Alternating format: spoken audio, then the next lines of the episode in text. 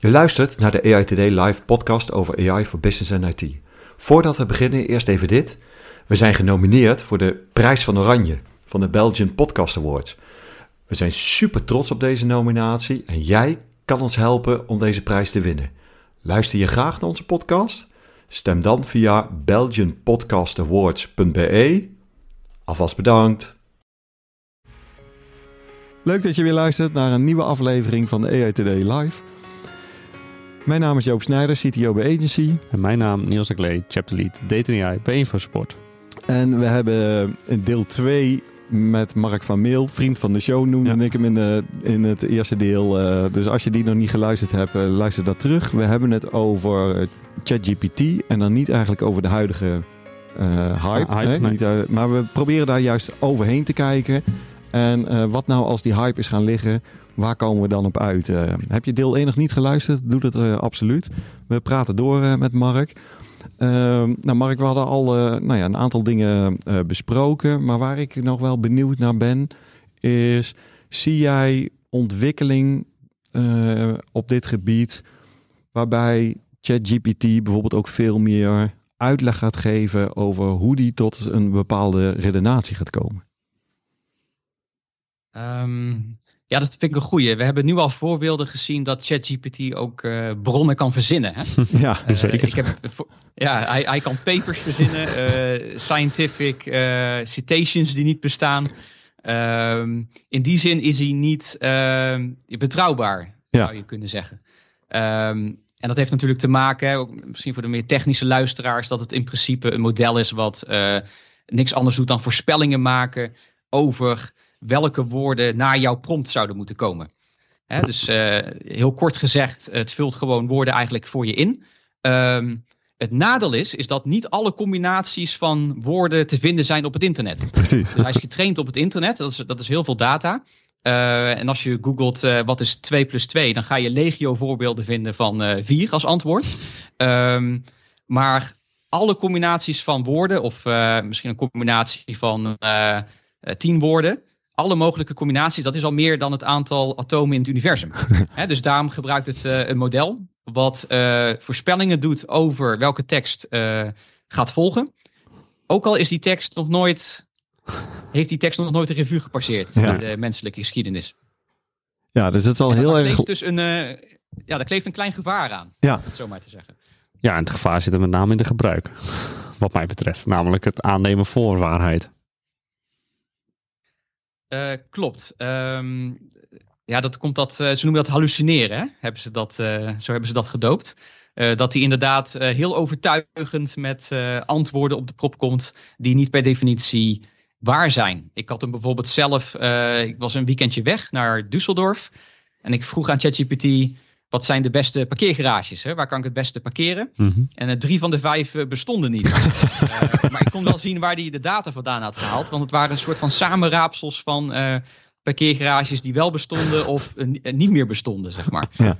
Um, in dat soort gevallen kan ik jullie aanraden nog wel even een quality check te doen. voordat je gaat vragen waar je het beste kan parkeren of hoe laat je vliegtuig vertrekt. Dat zou ik even nog steeds even googlen. Ja, laten we daar uh, inderdaad uh, een ander model voor gebruiken. Of inderdaad uh, even zelf naslaan de kwaliteit controleren. Ja, en wat ook interessant is, we hadden het in de vorige aflevering al even over die, die super prompts. Hè? Dus die heel erg ingewikkelde prompts die je meegeeft. Um, ChatGPT is, je zou het creatief kunnen noemen. het is weer een zeer creatief model. Um, dat heeft voor- en nadelen. Kijk, bijvoorbeeld wetenschappelijke feiten, 2 plus 2 is 4, kan je vrij makkelijk controleren. Maar ik heb hem ook wel eens prompts uh, meegegeven met de, met de vraag: geef mij een filosofische beschouwing van deze en deze filosoof op dit en dit onderwerp. Oh ja. Mhm. Mm -hmm. Bijvoorbeeld, wat, wat vindt uh, Jean-Paul Sartre van de metaverse bijvoorbeeld? Um, dat kan niemand weten, want uh, die persoon is helaas overleden en hij weet niet wat de metaverse is. Dat was het toen nog niet. Maar dan komt hij met een antwoord op de proppen wat heel erg moeilijk te controleren is. Uh, en dat is geen wetenschappelijk antwoord natuurlijk. Dus dan moet je al redelijk gespecialiseerd zijn in, in filosofie of psychologie om überhaupt uh, vast te kunnen stellen of dit antwoord ergens op slaat. Ja. Mm -hmm. Nou, en als je, we hebben het natuurlijk ook al een klein beetje gehad over hoe zou je het uh, toe kunnen passen, zeg maar, in het, in het bedrijfsleven. Hè? Eh, wat ik daar ook nog wel eh, zie is van, juist omdat hij... Kijk, bij, bij, bij de vraag die je stelt krijg je niet altijd hetzelfde antwoord. Nou, dat, dat kan een dingetje zijn. Maar ook het formaat, om hem te dwingen om, om een bepaald formaat terug te krijgen. En zeker als je iets wil automatiseren, is het wel Ja. fijn als je iets in eenzelfde, eenzelfde formaat krijgt. Daar moet je echt heel erg je best voor doen. En hopen dat er niet iets zeg maar, bijgetraind wordt, anders getraind wordt. eh, dat dat model verandert. Dat daarmee ook het hele formaat verandert van je antwoord. En dat bedoel ik niet zeg maar in technische termen. Eh, hè, de, de- Aantal lengtes, maar... ja, de JSON die je Ja, ja. terugkrijgt, hè, die, die kan je wel uitlezen. Maar de ene keer... Voor onze podcast vraag ik bijvoorbeeld een overzicht. Mark die geeft misschien zo direct een eh, geweldige tip voor een boek. eh, die mensen kunnen lezen. Eh, om niet de hele podcast terug te hoeven luisteren, heb ik ChatGPT vraag ik op onze transcript. Weet je, wat wordt allemaal genoemd aan, eh, aan boeken, dat soort dingen. Zet dat in een tabel. Nou, de ene keer krijg ik wel een tabel, de andere keer niet. De andere keer krijg ik gewoon een lijstje. Ik krijg een bulletlist. Soms, eh, nou ja, je, kan het in de, in de, op de gekste manieren. Eh, en als ik op een gegeven moment denk van, ja, maar deze prompt heb ik. En nu doet hij het echt in een tabel. En de volgende keer word ik weer verbaasd. En dan staat er weer, ja, op een hele andere manier. Herken je dat? Ja, dat is, ook, dat is eigenlijk ook de kracht van het model. Hè? Dus eh, ik zei al eerder dat hij probeert een, zin af te maken, zou je kunnen zeggen. En ehm, het woord waarmee hij op de proppen komt, is tegelijkertijd weer de input voor het volgende woord. Ja. Eh, voor de voortzetting van de tekst. Ehm, hij is, een soort van autogeneratief, zou je kunnen zeggen. Ehm, en hij pakt inderdaad niet altijd hetzelfde woord. Hij is dus niet deterministisch. Dat kan je hè, voor de data scientist dat kan je reguleren met die temperatuursetting. Hè? Ja. Temperature noemen ze dat. En daarmee kan je eh, zeggen hoe creatief die is. Heel simpel voorbeeld. Ik laat mijn puntje puntje uit. Nou, dat zal misschien 9 van de 10 keer hond zijn. Hè? Eh, dat zal vaak in de trainingsdata voorkomen. Maar af en toe wil je misschien ook wel iets anders. Nou, misschien ik laat mijn cavia uit of zo, hè, of mijn kat. En met die temperatuursetting kan je eigenlijk de kans eh, aanpassen. Hè, je kan de kans groter of kleiner maken dat hij voor een eh, nou, wat creatiever of minder vaak voorkomend woord gaat.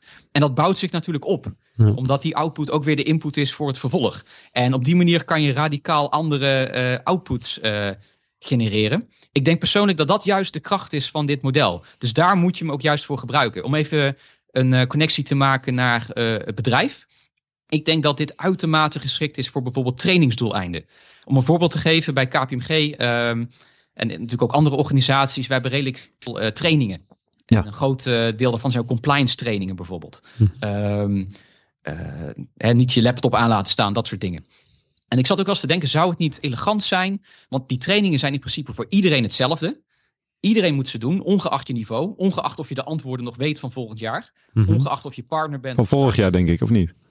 Eh, Ja, ja, sorry, dat zei je? Ja, volgend jaar. Maar Ja, volgend je, jaar. zit- je zit zo in de voorspellingen dat je, dat je zei de antwoorden voor volgend jaar. Oh, sorry. nou ja, dan kan ik verklappen, dat zijn vaak dezelfde. vragen. Dus dat, maar ja, die, je vergeet de antwoorden natuurlijk een beetje. Dus daarom is het goed dat ze die trainingen doen. Eh, maar de een wat meer dan de ander. Dus zou het niet elegant zijn als je eigenlijk gepersonaliseerde eh, trainingsroutines eh, Oh ja. kan maken? Dus dat op basis van de input die jij geeft, ehm, ja, dat je eigenlijk andere scenario's voorgeschetst krijgt. Op, eh, je zou het zeggen, getailerd, aangepast op jouw niveau, waar jij je bevindt. Ja, Ehm, dit is natuurlijk een groot probleem in het onderwijs algemeen. Hè? Dat iedereen in de klas op dezelfde snelheid dezelfde materie krijgt. Ehm, maar je hebt natuurlijk altijd mensen die zijn, die zijn wat sneller, anderen zijn wat langzamer, eh, anderen weten het al. Ehm, daarom geloof ik heel erg in eh, het gebruik van dit soort modellen voor gepersonaliseerde trainings- en coachingsdoeleinden. ja. Hey, en een andere is over die hype kijken. Eh, wat ik zie is dat er best wel wat open source eh, nu eh, aan het ontstaan is. Ik denk zeg maar dat die ook overblijven zo direct eh, na de hype. Ehm, wat denk jij? Gaan we naar grotere modellen? Gaan we naar kleinere modellen? Wat, wat, welke ontwikkeling zie jij? Volgens mij had ik vorig jaar de voorspelling gemaakt dat we juist kleinere modellen eh, zouden krijgen. Ehm, het is trouwens ook een heel erg leuke discipline of een leuke tak van sport. Het eh prunen van neurale netwerken. Ja. Hè, als je in de praktijk kijkt. Snoeien hè? Voor, de, voor de luisteraars. Dus echt het kleine maken. Dus, hè, dus je traint een model en dan ga je dus de stukjes eruit halen die uiteindelijk niks bijdragen aan je uitkomst. Ja, klopt. Dit is een van de minst uh, sexy, underrated uh, velden, vind ik, in machine learning. Maar als je in de praktijk kijkt naar van die grote modellen, dan zijn het vaak kleinere subsets van de neurale netwerken die daadwerkelijk het overgrote gedeelte, uh, of zeg maar, bijdragen aan het voorspelresultaat. Ja. Dus je hebt heel veel neuronen, die zou je in principe kunnen wegknippen. Mm -hmm. En er is een sport natuurlijk om dit soort modellen ook kleiner te maken. Um, ja, ik moet wel constateren dat er over de afgelopen maanden, afgelopen half jaar, de modellen alleen maar groter uh, zijn geworden. um, ik weet niet, volgens mij heeft ChatGPT dan 175 miljard parameters. Uh, ja, maar dat was al dat was uh, GPT-3. Van, van 4 weten we het niet. En dat is niet bekendgemaakt. Ja. volgens mij heeft de CEO wel gezegd dat hij wel groter is, maar zeker niet. ze hadden het over toen die, wat was het, die duizend miljard of zo, wat op social media gezegd. Mm -hmm. Daarvan heeft hij gezegd, nou dat is het niet. Uh, dus het zal ergens daartussenin zitten. Ja, ik, ik... ja het, het lijkt toch uh, een beetje bigger is better te zijn de afgelopen, uh, ja, maar gaat, jaar. Ik, ik, ik, ik wil wel betwijfelen of dat echt wel uh, zo blijft. Het is natuurlijk fijn dat je één model hebt die heel veel voor jouw zaken zou kunnen oplossen. Maar of we daarmee één mega one, one model to rule them all zeg maar, gaan krijgen, ik denk het niet. Ik, ik zie wel meer hel in kleinere modellen voor specifieke zaken die je wil bereiken. Met misschien een façade daarvoor, waarin je logica hebt wanneer je wat het best kan gebruiken. Zodat we ook kostenefficiënt uh, en ook uh, voor het dilemma en het intent wat we hebben, terechtkomen bij het juiste model wat we daarvoor vertrouwen en willen inzetten. Daar zie ik meer uh, de toekomst in. Nou, je ziet natuurlijk al wat open source initiatieven. En omdat zij niet zoveel data hebben, niet zoveel rekenkracht en dat soort zaken, ja. dat ze al uh, in ieder geval redelijke performance kunnen halen. Redelijk ten opzichte van bijvoorbeeld GPT-3. Uh, met, met veel minder parameters, veel minder groot.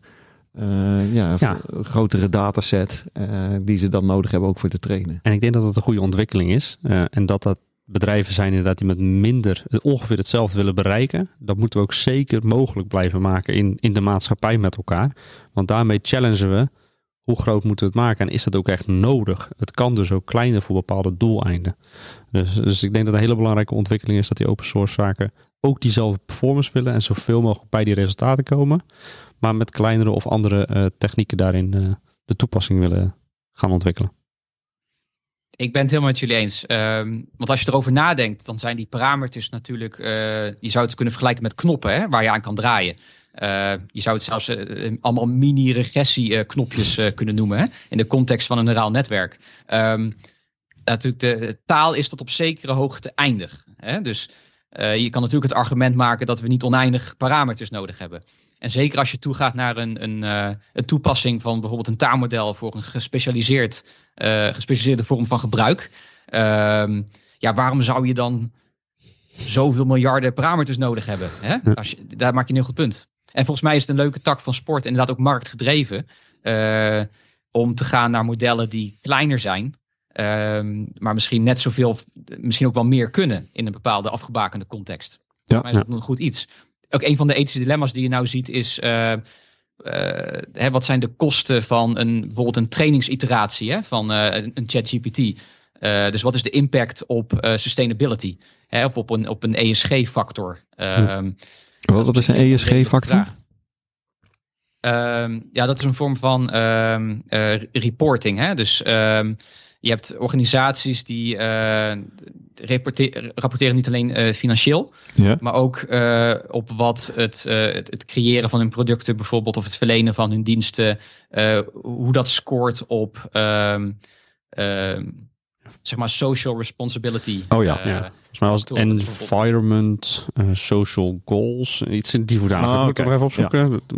Pin me er niet op vast, maar uh, in die hoedanigheid zien we ook inderdaad, ook in de huidige uh, cloud ontwikkelingen zien we ook steeds meer rapportages daarop komen inderdaad. Van goh, wat is eigenlijk de footprint van de oplossingen die we neerzetten. Ja, precies. Waarbij dat ook meegenomen wordt. En denk in deze wereld dat ook heel erg van belang gaat zijn in de toekomst. Ja. Nou, en zeker natuurlijk ja, het trainen van deze uh, modellen. En zo direct als je dit gaat fine-tunen binnen je organisatie, hè, dus dat je het mee gaat trainen op data van jezelf, uh, zal dat inderdaad wel impact gaan hebben. Ja, inderdaad. Ja. En kijk, als je het één keer groot traint en dan veel kan gebruiken, dan is dat nog één ding. Maar als je hem continu van grote hoeveelheden veel laat trainen, ja, dan heb je dus best wel wat impact die je maakt. Ja. En is dat nodig om je doel te bereiken? Hey Mark, en wordt jouw taak als auditor, wordt die makkelijker of moeilijker? Zeg maar, door, hè, dus je, je, komt, ja, je komt ergens en ze hebben, eh, ze hebben deze technologie, hebben, eh, heeft een bedrijf eh, geïmplementeerd. Wat betekent dat voor jou als auditor? Ja, dat is een spannende ontwikkeling. Um, we hadden het al even gehad over de AI Act natuurlijk, hè, in de vorige aflevering. Ja? Dat die, uh, of in ieder geval dat er uh, heel veel organen zijn die nou eigenlijk op uh, misschien versneld rap tempo ook iets moeten vinden van generative AI. Um, wat natuurlijk al lang bestaat, maar niemand zag het aankomen, zeg maar, dat het zo hard zou gaan. Um, ik merk in de praktijk heel veel van onze klanten die wij helpen, organisaties die wij helpen, die maken in de praktijk al vaak een afweging tussen een uitlegbaar model en een onuitlegbaar model. Dus als jij iets moet uitleggen aan een auditor, een accountant, of misschien is jouw stakeholder wel de politiek of uh, burgers, ehm, dan zal in de praktijk vaak ehm, een keuze of een, een, voorliefde wil ik niet zeggen, maar voorkeur misschien. ja, een voorkeur zijn voor een, een iets uitlegbaarder model. Ja. Ehm, dus echt de, de neurale netwerken die die kom je weinig tegen buiten natuurlijk de bekende settings, hè? image recognition, dat soort zaken. Ik denk wel dat, stel jij gebruikt bijvoorbeeld een chatbot. Um, kijk, de chatbots van nu, of, of, tot op heden, zijn niet zo goed. Hè? Nee. Uh, meestal als je op een website een vraag stelde, dan uh, leidt het alleen maar tot, uh, tot frustratie. Ik denk wel dat het, de komst van dit soort taalmodellen, de, laten we het zeggen, de bar hebben verhoogd hè, op dat Mhm. mm -hmm. gebied. Ik denk niet dat je, dat je meer als website kan wegkomen met een, met een slechte chatbot. Ik denk wel dat je ervoor moet zorgen dat die chatbot jouw klanten niet gaat beledigen, bijvoorbeeld. Ja. Of zo, hè? Um, dus daar, daar, en ook omdat de, de, de CEO van OpenAI ook had opgeroepen tot, uh, tot externe audits. Um, daar zie ik daar wel een leuke tak van sport voor ons ook weggelegd. Ja, ja absoluut. Hey, en vanuit jouw gewoon persoonlijke gedachten, zou, zouden er dingen zijn die, waarvan jij vindt dat die verboden zouden moeten worden? in algemene zin of even specifiek op, uh, op taalmodellen? Of... Ja, la laten we nou generatieve AI dan. Dus er kunnen ook plaatjes, muziek, uh, ja, geen idee. Uh, alles wat daar binnen valt. Ja, het is een interessante discussie. Je ziet nu eigenlijk al, hè, volgens mij, wat rechtszaken op het gebied van artiesten. Volgens mij was er een, een, een song van, van Drake of zo gegenereerd die niet echt Drake was. Volgens mij had David Guetta al Eminem's stem gebruikt in een van zijn liedjes, wat niet Eminem was natuurlijk. Geval niet zelf. Um, volgens mij zijn er op heel veel fora ook al restricties. Hè? Je mag niet pornografisch materiaal genereren natuurlijk met dit soort, met bijvoorbeeld image recognition of sorry, image generation tooling. Um, ik denk dat het lastig is om het ja, je kan het wel verbieden, maar het wordt heel lastig om het tegen te gaan. Zeker als jij een lokale versie bijvoorbeeld gebruikt, dan ben je vaak niet gebonden aan de restricties die, uh, die de online versie wel kan opleggen. Ja. Met betrekking tot de input die mm -hmm. jij, de, het prompt wat jij meegeeft. Um, dus ja, er zijn tal van zaken van ik liever niet zie dat waar ze voor gebruikt worden. Ik wil niet dat criminelen dit soort tooling gaan gebruiken. Maar ik, ik, ik zie meer in de handhaving in, uh, een, een uitdaging eigenlijk. Oh ja. En ook de plagiaatdiscussie is heel erg interessant. Hè? Dus uh, in het ja. verleden, als jij plagiaat pleegt, dan pak je iets van een ander en je doet alsof het van jezelf is. Ja. Maar met um, het gebruik van ChatGPT, ja, je doet alsof het van jezelf is. Hè? Als je bijvoorbeeld een opstel inlevert.